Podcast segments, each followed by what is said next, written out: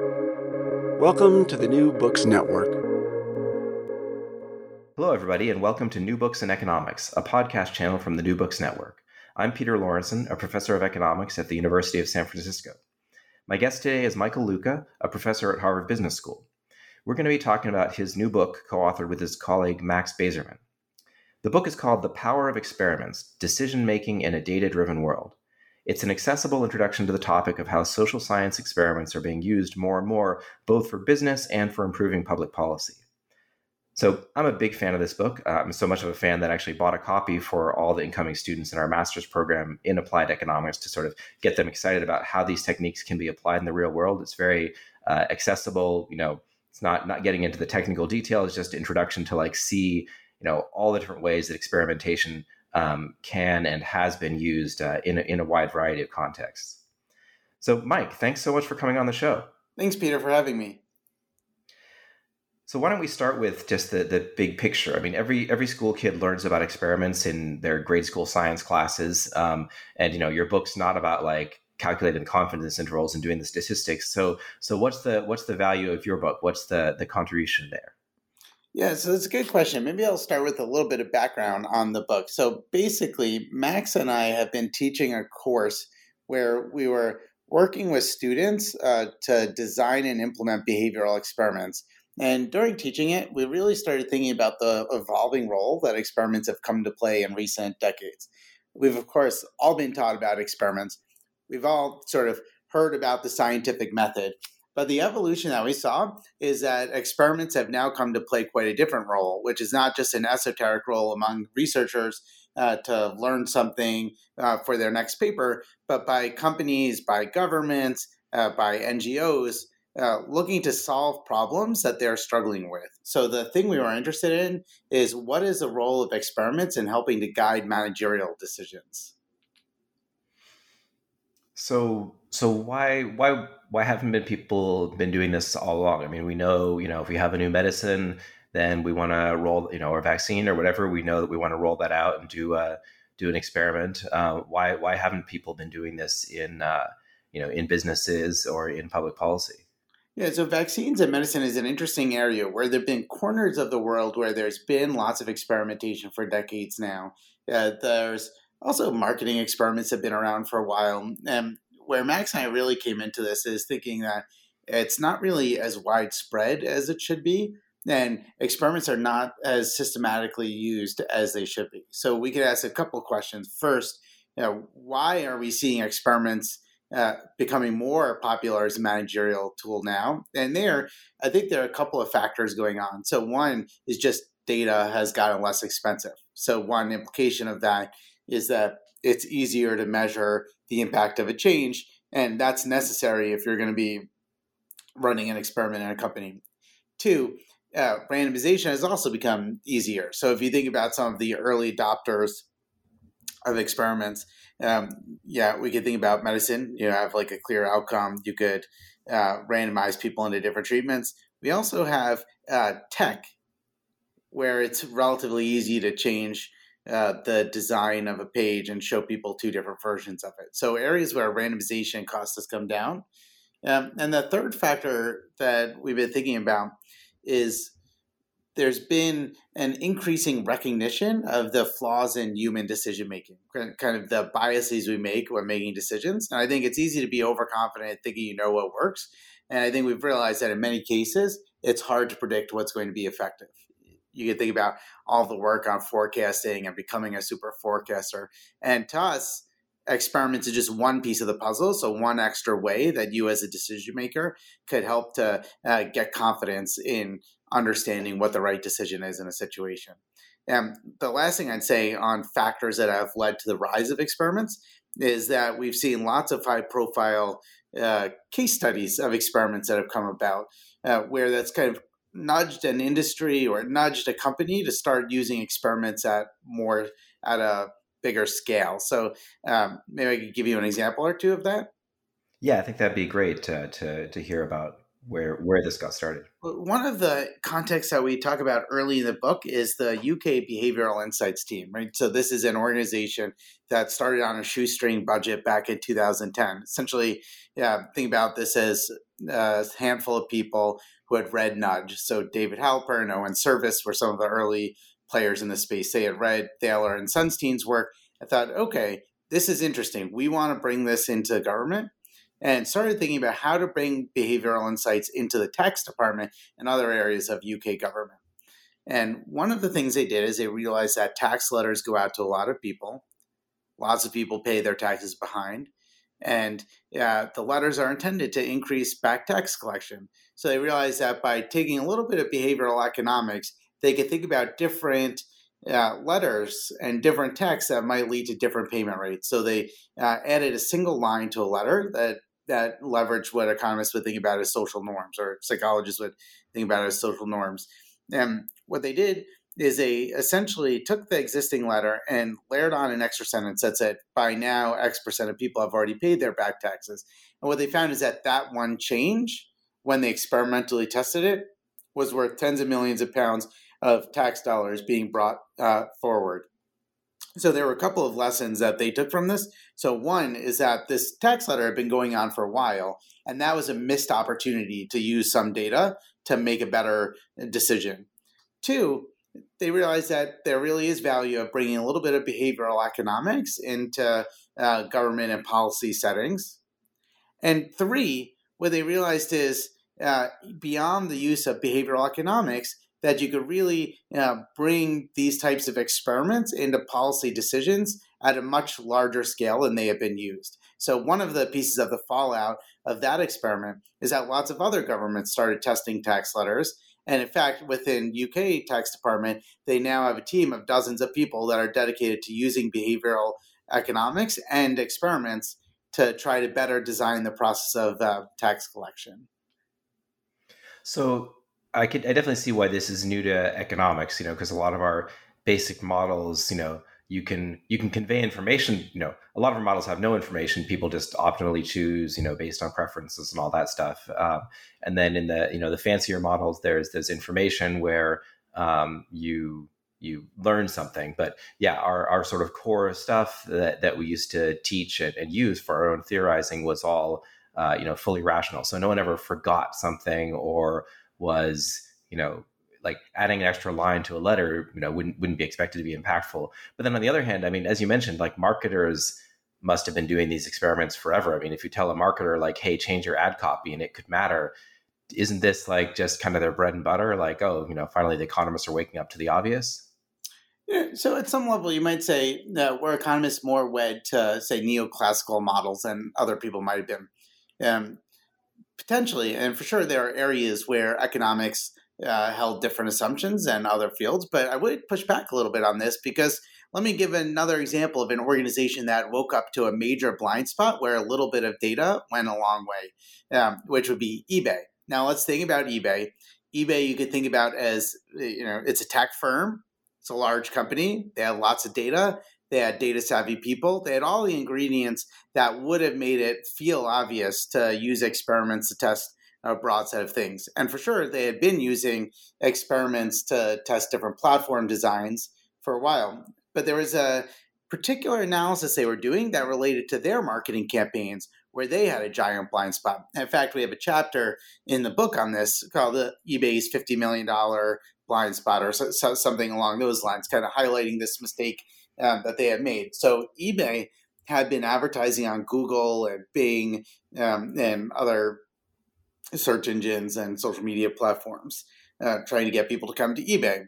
And in around in the early 20 teens, I want to say around 2013 or so, uh, they had looked at an internal analysis. They got in external consultants and tried to understand what's the return to ads uh, for eBay? Like, is it a good investment that they're spending a bunch of money on Google ads and Bing ads?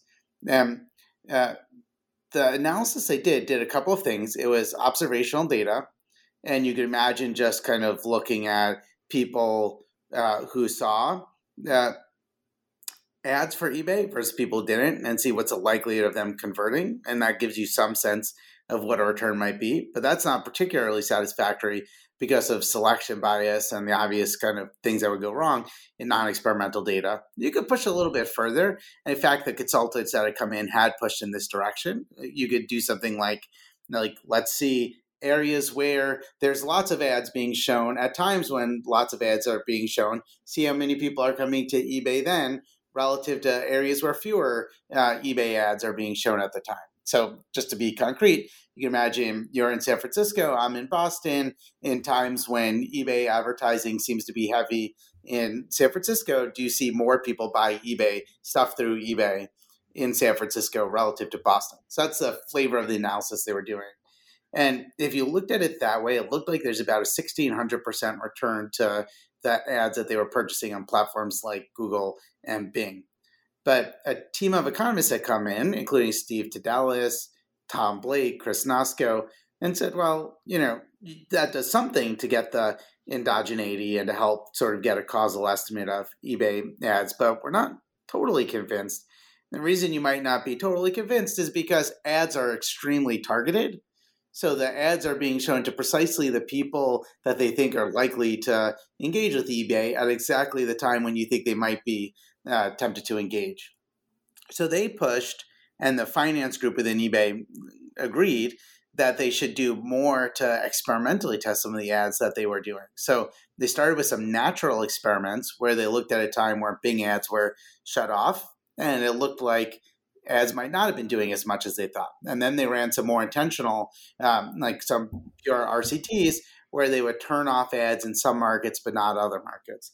And to a first approximation, they saw that the selection bias was so severe that that the ads were basically wasted, that it was misleading even when you did this more careful, non-experimental version, and um, that there was very little returns to the ads that they were running. In fact, they were largely wasting the $50 million. So you're saying, um, is marketing ahead of economics or is or marketing is practice ahead of research, you might say? And is everybody already using experiments where they need to use experiments? And I would say both the BIT example and the eBay example are ones where organizations had big blind spots and had to wake up to see that they had a missed opportunity to use a little bit of data more carefully uh, to learn something big about their operations. Right. Yeah, that's a great example.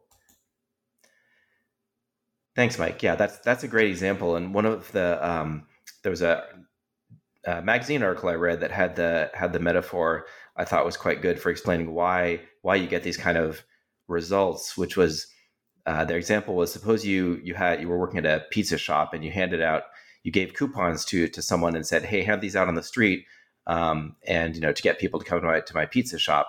But the person you found out that he he handed out you know he came back at the end of the day and, and pretty much everyone who'd come into your pizza shop that day had a coupon. And so you said okay great. You know it must be uh, really wonderful that we're getting all these coupons out there. But then um, it turns out he just stood outside the front door of the shop and everyone who was going to come in anyway um, got a coupon and sort of the analogous thing here was was ebay saying you know paying google and bing to uh, to advertise for the search term of eBay. And you know, anyone who types in eBay, obviously, if they get that far, they kind of already know about eBay, and they were probably going to check eBay anyway. So if they type eBay and then click through on the ad, you're not really getting anything that informative about what they're doing. Yeah, that's exactly right. And there's a little bit of nuance they had at the end where it's like the overall effect was that the ads that eBay was investing in were by and large a waste.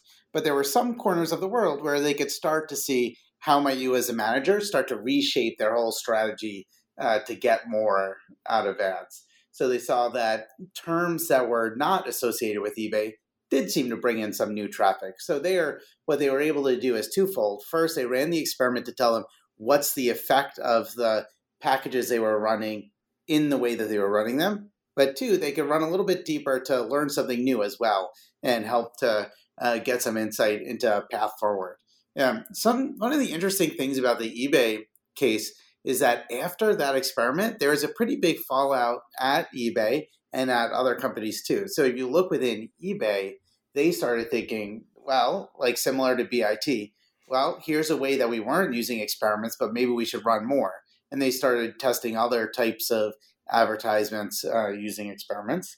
And that to me, I think, is one of the one of the values of uh, of running this type of experiment is it could demonstrate not just the value of the thing you're testing, but the value of just having a more systematic mindset for using data to to guide decisions. So I think after that, people sort of bought in that this is an important thing that companies should be thinking about. The other interesting thing about eBay is that after that paper, there was a nice paper that looked at what other companies were doing and saw, I think it was about 11% of companies that were large retail, like kind of large brands, um, stopped advertising on their brand name as a result of it. But the interesting thing is that other companies didn't fully internalize this lesson about experimentation because they didn't really see a spike in experimentation at other companies, even though there was a spike in experimentation at eBay. So I think the word of caution there would be some of these other companies probably could get more mileage by not only taking the headline insight from the eBay experiment, which is, you know, be careful about advertising on your brand name because those people might be coming to you already.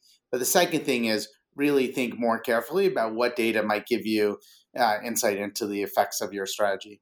Right. And I guess that sort of gets, it relates to what I said about uh, marketing. I think marketing, marketing academics love to run experiments. That's kind of their, their bread and butter. But um, I've heard from other people in marketing or who've interact tried to sort of uh, you know convince marketing specialists within firms to engage in in experimentation, and sometimes there's a bit of pushback because the especially if they don't like the uh, the results, you know, and often the results are well, your marketing campaign isn't actually having an effect, or you know, you're you're in charge of a whatever million or billion dollar budget for for advertising, but uh, our indications are that your advertising is actually not doing anything. So you know, and, and if you're the person whose whose job kind of depends on that advertising being important, you have a lot of incentive to try to say, no, no, you're just you're just missing the real, you know, subtler effects of, of what's going on.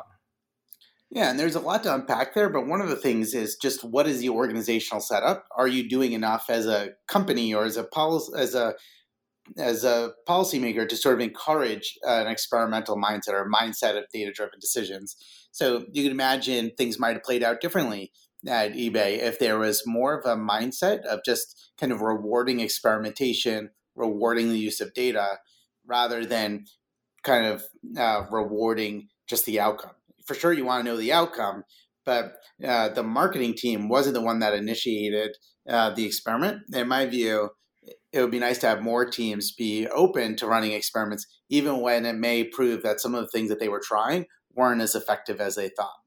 I think companies could do a lot to help to promote that type of mindset by just kind of saying it's okay. Part of the value of experiments are some things are going to fail, but it's better to know it now than to be running at a larger scale uh, policies that you think are effective but turn out not to work.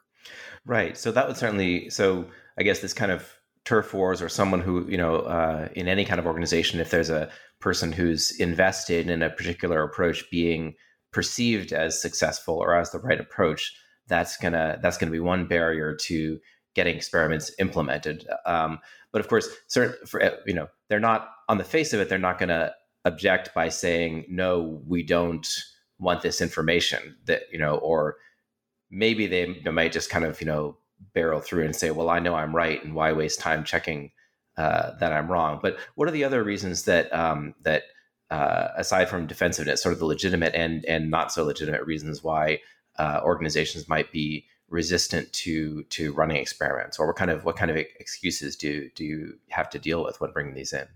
It's a great question, right? So it's like you're say you're sitting at a company and you want to bring more data and more experiments to decision making process. There are going to be barriers. So what are the barriers? I think you've already we've discussed one of them, right? So there may be kind of like um, misaligned incentives of some parts of the organization. Uh, some of it, uh, like there, some of the real issues that come up is just what's the cost of running this? What's the feasibility of running an experiment? Is there data that we could get um, that's going to meaningfully measure uh, the outcomes that we're interested in? So there's lots of settings where you'd like to run an experiment, but where the thing that you're measuring is so imperfect that it may just not be worth running an experiment at all. There's other uh, there's other surmountable things. So some people sort of have this intuition that experiments are too costly to run, or too complicated to run, or too unfair to run, and that I think uh, in some cases is not the case. I have an article, and we discuss this in the book as well, where we think about like, are those real barriers? And then what we think about is what we there it's a it's a form of a natural experiment, but where you think of them as almost incidental experiments, places where companies or schools or governments ran experiments where they weren't really looking to run an experiment. They were looking to do something precisely because it was simple or because it was fair. Um, and I'll give a couple of examples of this. There's a nice paper that looks at Dartmouth roommate matching, and um, you could think about like people coming to college and having to figure out who's going to be their freshman year roommate. And there's lots of ways you can assign roommates. You can imagine doing an extensive interviewing process. That sort of seems complicated to do. Um, it, there's only so much kind of systematic matching you could do you imagine auctioning off rooms and just having the highest bidder get the nicest room and go go down the line. That may seem a little bit unfair, though there are. I think only an economist would imagine that, but yeah, right, yeah, exactly. Um, you, you, could imagine um, other versions of this, but one common setup is just to kind of do a little bit of matching and then do random assignment of who your roommate's going to be. Now they did this. It, it, wasn't designed to be an experiment, but it kind of it had this element of randomization that essentially turns it into uh, an experiment precisely because it was viewed as simple and a fair thing to do. Um, and people ended up being able to use that uh, experiment to learn about what the impact of a roommate is. So Bruce Sacerdote has some nice work on this, uh, showing that somebody who joins a fraternity is more likely to have uh, that is more likely to have, their roommate is also more likely to uh, join a fraternity. So, kind of looking at what the spillovers are between roommates. And it was a random assignment that allowed them to learn that. But the other insight of that is the fact that there was that random assignment. Now, it sort of points to the fact that sometimes randomizing could be a simple, easy thing to do. Um, another example of this is Asim Khwaja and collaborators have uh, a paper looking at the impact of visits to Mecca, right? So doing a pilgrimage. And in that situation, um, they were using a visa lottery. And a visa lottery is an interesting example because why, why have a lottery? Again, you could do the same versions of, you know, interview people, try to figure out who most wants to do this. Um, you could imagine kind of auctioning off the visas to the highest bidder. But instead, they said, we want a fair process that's easy for us to implement. And it was, I believe it was Pakistan that they were looking at, um, where they use the lottery winners and losers to see how doing a pilgrimage um, to to Mecca affected uh, people's beliefs and attitudes. And it was cool, both because they got to learn from that, which was essentially an experiment, but also it was the same insight that like randomizing really wasn't like the kind of wasn't the barrier or wasn't the burden that it's sometimes set up to be. It actually there was like the simplest thing. And the third example I'll give of a similar setup uh, was Nick Bloom and collaborators. So they had this paper on Ctrip, like a Chinese travel agent, where again, they had a lottery process for deciding uh, who could work remotely. And there, it was a pretty easy way to set up an experiment. They just said, we're going to have a lottery, we're going to be randomizing, and it could be very informative. So I think that like one of the one of the one of the barriers when thinking about experiments as being too costly, too complicated, or too unfair. I think there may be settings where that's true, but there's also lots of settings where experiments could be a fair way and an easy way and a low cost way to allocate things when there are capacity constraints. Although in that case, the the experiments or the the lottery, it's the reason there was lottery is more like yeah because they they they wanted that out of fairness, I guess.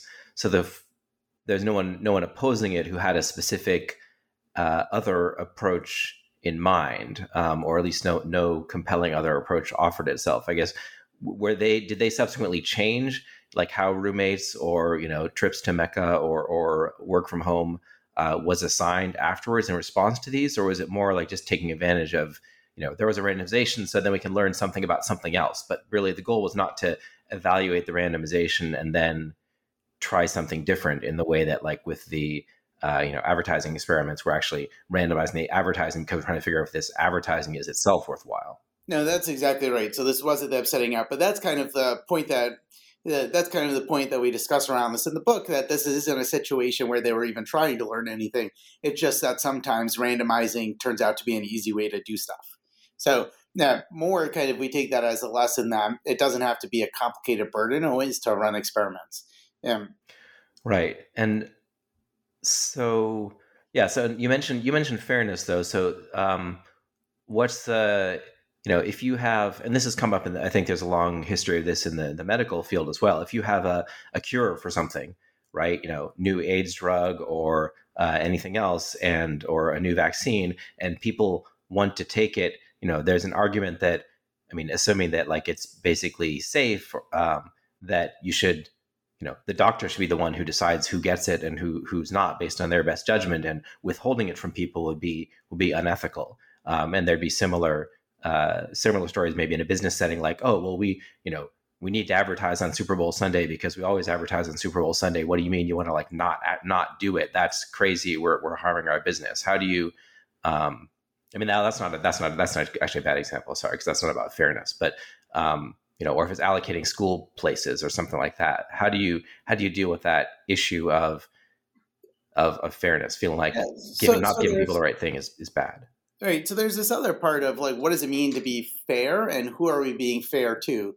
Right. So like let me start like a lot of cases where people are experimenting, you're experimenting you're experimenting because you don't know which thing is going to be more effective, right? So it's not like there's this thing I know the thing is going to work, um, but I'm going to withhold it from you just so I could have more evidence that the thing is going to work.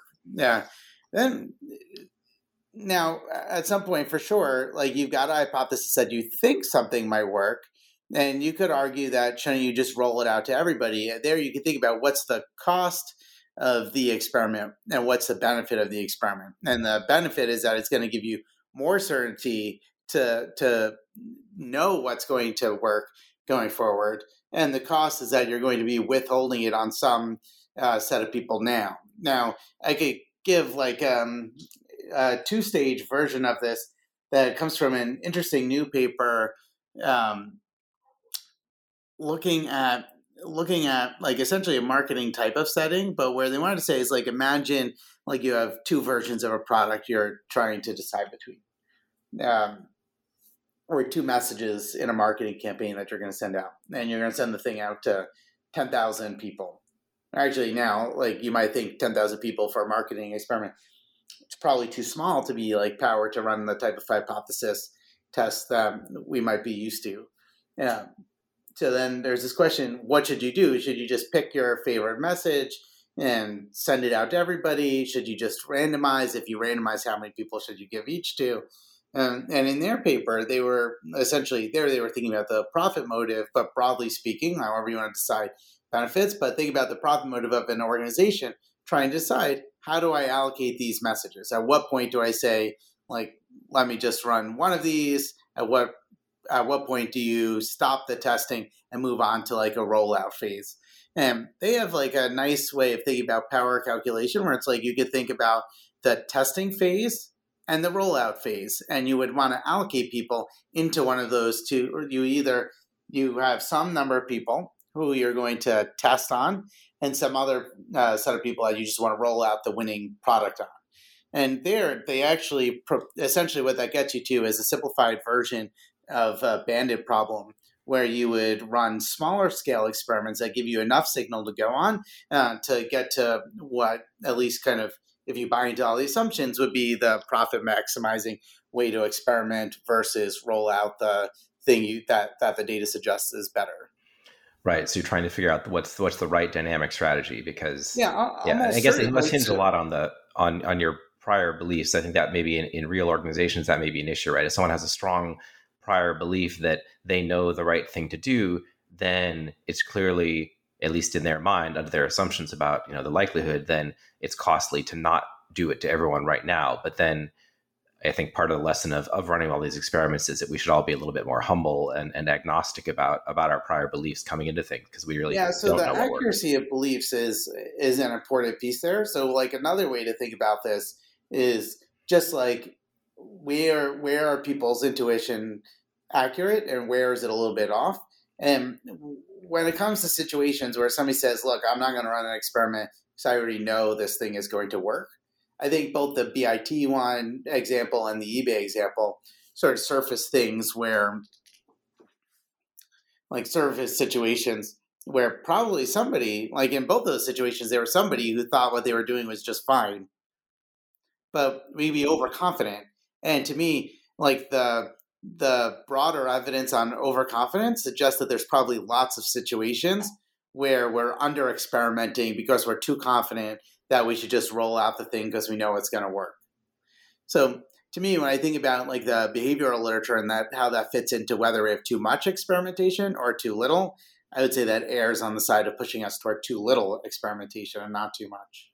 Right, which brings back to yeah the point you made at the start that I think the um, this the you know experimentation technically is just an approach to analyzing you know theories or, or estimating parameters, um, but it's it's clearly very closely linked to the behavioral economics literature, partly because well, uh, yeah. Tell me more about like why why is it? It seems like everyone who's in, in experimentation, you kind of maybe because all economists are behavioralists now to to uh, varying degrees, but but why is it so closely tied to the the you know this union of, of psychology and economics that, that we call behavioral economics?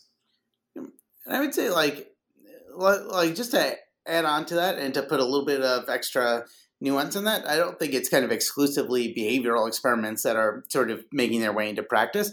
I think kind of behavioral experiments have been important in in areas of experimentation, in part because if we think about the types of behavioral policy experiments that have taken off, there are now um, hundreds of people working at BIT. There are many groups that look like the UK behavioral insights team that are all running experiments. So I think the fact that um, roll. So I think on the one hand, like rolling out uh, different versions of messaging, once we sort of know that it's hard to that there are flaws in decision making, that experiments can help to sort of uncover them and improve uh, the design of like a message or an intervention going out. So that's like one piece of it. The second there is it's been plugged into settings that are ripe for experimentation. So if you think about BIT, you know, get that's a setting where like like tax letters and um, making sure that people uh, take um, like vaccine uptake is another example, right? Where there's just lots of behavioral interventions, but lots of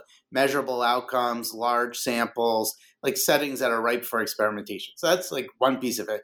The other piece of it is why is it linked on the experimenter side? Is that it's our flaws in intuition that may be making us uh, under experiment relative to what we should be. So I think kind of recognizing these flaws could help to uh, could could help to see the case for where and when you would want more experimentation. I would come back to this ethics question again, like because I think the other analog from the medical literature to business experiments or social science experiments is yeah, you are holding out something that you think may be better from some people but by experimenting, you're learning something so that you could roll out the better option to a much larger set of people.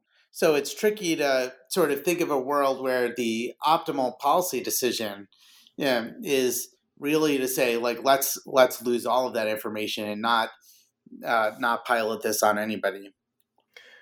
Right. Yeah. Unless unless you've got great confidence that you have the one solution, but usually that that great confidence, as you said, is uh, is misplaced. Um, so um, yeah, that, that makes a lot of sense in terms of the behavioral connection. So another another you mentioned ethics, another you know uh, ethics related incident that you you talk about um, was this experiment by Facebook that got a lot of press. Um, can uh, can you talk us through that? Like why why was that controversial, and what are your views on that? So it's interesting. Like in the tech sector, there are many, many, many experiments that are being run at any time, right? So, like you could think about over ten thousand experiments being run per year at a company like Google. Um, like experiments are run at similar scales at Amazon and at Facebook and Airbnb and Uber are all running lots and lots and lots and lots of experiments. So now, what happened in the case of Facebook? Now, this is going back a few years. They had run an experiment where they varied the messages that were being shown to people. Um, and they were varying them in a way that they were looking at the sentiment. So, kind of looking at positive messages or negative messages. And what they wanted to test was whether showing people more positive messages led to led them to be, say, happier or uh, to post more positive things, and vice versa. And it got a lot of uh, backlash when it became public. It became public because they wrote a paper on this that was then published, I think, in PNAS um, a few years back. And it's an interesting experiment. So you think, like, was it ethical to run that experiment? Something I would say here is that if an arm of an experiment is unethical, you might think the experiment is unethical, right? So if you don't think that uh, Facebook should be showing negative posts, then are you really objecting to the uh, to the experiment that's varying it, or are you ex- objecting to the fact that um, Facebook was showing negative posts, which then could lead to negative outcomes. Mm-hmm. So for for Max and for me, when we looked at this experiment, we didn't want to. I'm, like, I'm not certainly going to endorse decisions that Facebook was making on their experiments, but like one thing that I would say about this is that it's important to draw a distinction about what exactly you're objecting to when you see a company like that run an experiment that then gets backlash.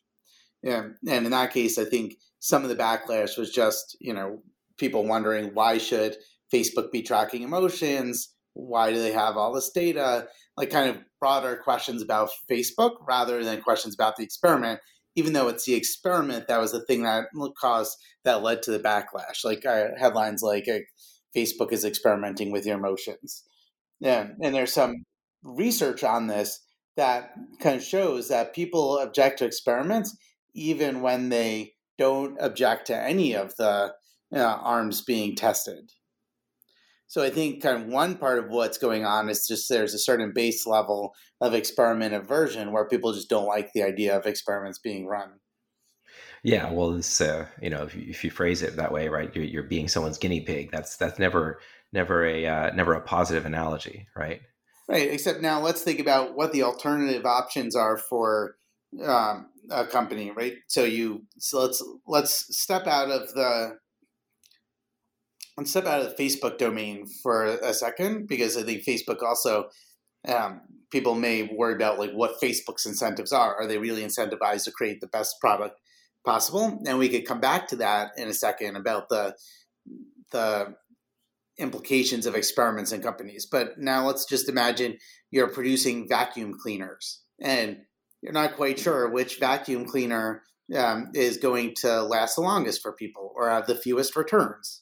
So you can imagine piloting like kind of different levels of suction. So suction's an important thing for vacuum cleaner, or uh, different types of brushes, or different lengths of hoses. And it's hard to know which one people are going to be using in practice, um, and how people are going to be using their vacuums. So there, one one option is to uh, to test different versions of it, see what error rates are, see what return rates are, and they are, I guess everybody's the guinea pig. But on the other hand, it's like there's a like I'll come back to there's a cost to experimentation. There's a benefit to experimentation, which is allows a company to innovate and converge on what the best version of a vacuum cleaner they could produce is. And it seems to be like a socially valuable use of experimentation there. On the flip side, you can imagine a situation where a company, where you feel a company doesn't have the incentives to help people. So imagine pricing experiments where a company is running lots of experiments to try to figure out how to how much they could get away with charging people in the profit maximizing um, level of prices, and that may make you more uncomfortable because now the company is getting more sophisticated about extracting rent rather than creating value. Um, so part of the thing here is experiments are helping companies to get smarter, and that's a good thing when they're using that information to help customers. But you may think it's a worrying thing when they're using experiments to get smarter about ways to capture value or ways that uh, you think are not going to be helpful for customers. Right. Yeah. It's sort of knowledge is power, and so if we if the the corporations have have more knowledge, you know, sometimes, of course, you know, the beauty of capitalism, and sometimes their their knowledge will be used to yeah give people better products, make people happier. Um, but yeah, sometimes it may just be used to to make more money for them, possibly at the expense of, of consumers, and that that's more worrisome. And can, can I push on this a little bit because I think it's an important issue. And one of the things that we could be thinking about here as customers, as um, you know, data scientists, as researchers, is like how we could sort of enter this conversation to help guide what companies should be thinking about and what are the issues that really should be front and center. So something that's that I've been thinking about for several years now is um, discrimination in online platforms. So a few years ago, my collaborators and I had run this experiment on Airbnb. And we have been looking at Airbnb and uh, actually the whole thing had started with a case study that we had written thinking about how do you design a reputation system that people would trust so much that they'd be willing to stay with a stranger or rent their place out to a stranger, which is a pretty big deal when you think about it. Letting a stranger come into your house, stay there for a few days, and just trusting they're going pay, they're going to keep it clean, they're not going to do anything bad, like that. You could trust that whole system. Um, and in that process, one of the things we noticed is that one way that Airbnb was building trust is they were showing these profiles of users where you would see the picture and see the name. And in fact, uh, to help build trust among hosts, they would say you could look at the picture, look at the name, and then decide whether or not to accept the guest.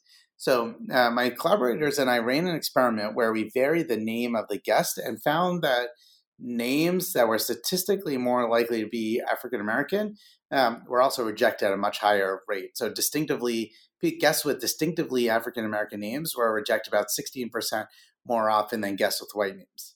Now, there's a lot to unpack here. There are policy implications and policy discussions, like attorney general's offices were uh, engaged in discussions. HUD was engaged in discussions.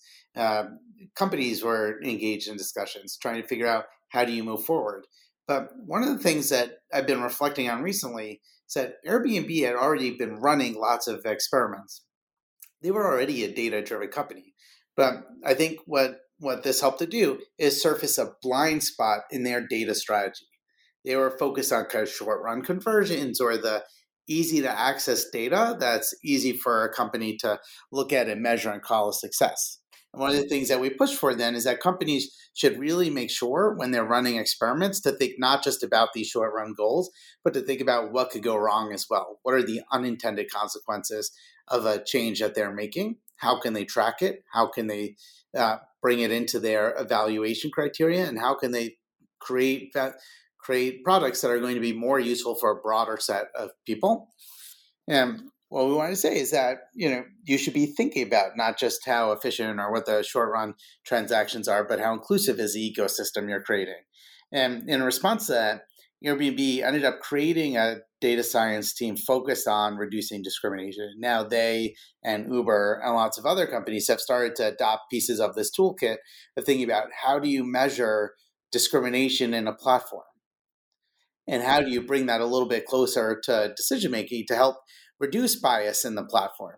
So it's not i guess kind of go circling back to the initial question it's not just you know do you use data or not use data? Is this good or bad? It's more how can we have an open conversation about what data we care about what metrics we care about and what the company values and how those company values could trickle back to uh, the data they're measuring and then use that to guide uh, decisions and discussions around data.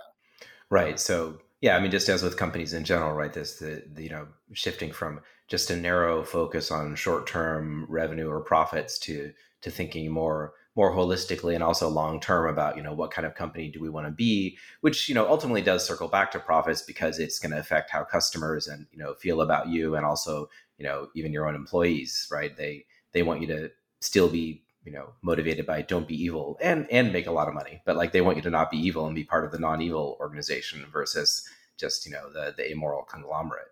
So so using data so it sounds like it just needs to needs to be more pro- there is some progress but needs to be more progress in in that being kind of that mindset broader mindset being integrated into the data science um, world as well. Yeah so there's like a beautiful article by rob kaplan and david norton from like 1992 so this is an old article that they call the balanced scorecard. Like, and this sort of introduces right to this notion that executives need to be tracking kind of a broader set of things. Um, and that that article I remember starts off with this line like, "What you measure is what you get." Right. So this adage that it's like you're measuring the thing, and that's what every everything is going to be moving toward. That's like your compass. And I think that's particularly true in the digital age, even though they sort of pre this article predated like the scaled use of experiments in the tech sector and in governments that we're starting to see now. But I think the insight is quite pertinent. And I think it's a common mistake that companies make because I think the tempting thing to do is to say, all right, what data do we have? People clicking on this thing, short run conversions. And for all the reasons that you were saying before, there's also pressure to say, we want to just figure out which thing is going to going to help move traffic and just converge on that and we want to do it quickly. So lots of short run experiments with narrow metrics and i see all the things that cause pressure for that but i think that's also some of the things that create blind spots for companies and blind spots could be missing discrimination blind spots could be like kind of leading to short run gains missing out um, long term gains and blind spots could be whole areas where you should be running experiments, but you're not.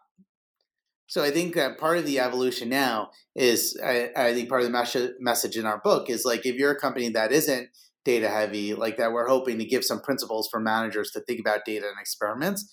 But even if you're a company that is data heavy, the hope is to help people have a managerial toolkit to get a little bit more out of the experiments that they're running and think a little bit more carefully about it.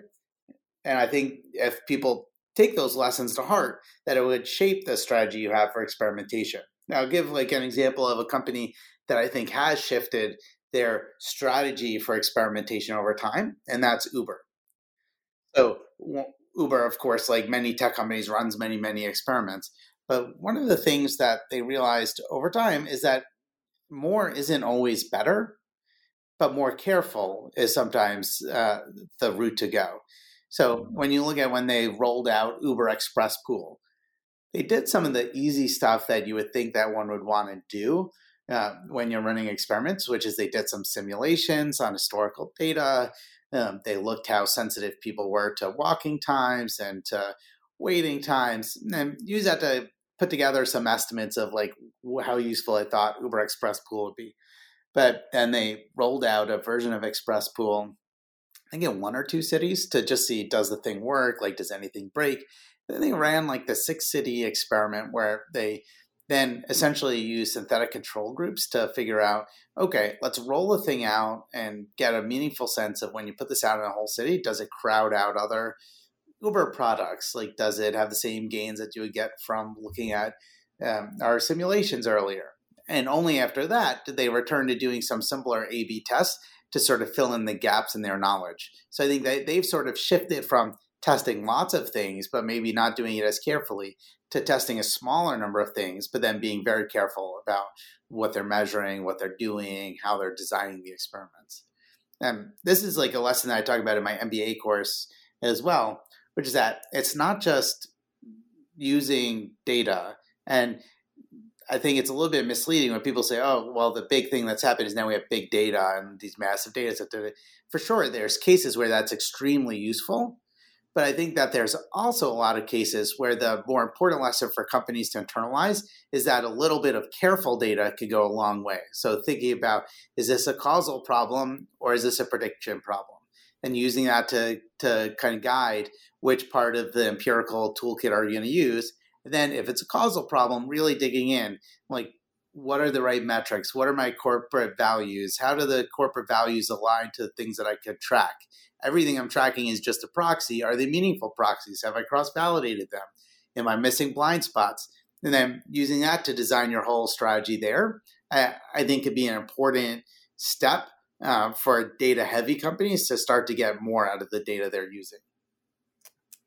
Great. Well, I think that's a that's a good note to end on because we're just about out of time. But uh, thanks so much for for coming, and uh, again, uh, encourage everyone to uh, get a copy of the book and and read more about it. There's lots of uh, other great examples um, in there, uh, also from companies like StubHub and Alibaba, and also we didn't talk a, a ton about the the public policy elements, but again, this is where a lot of this started and where it's been very widely used. So um, that's also a, a good place to to learn more about. Um, so the title of the book is The Power of Experiments, Decision Making in a Data Driven World, and it's by Mike Luca and Max Bazerman.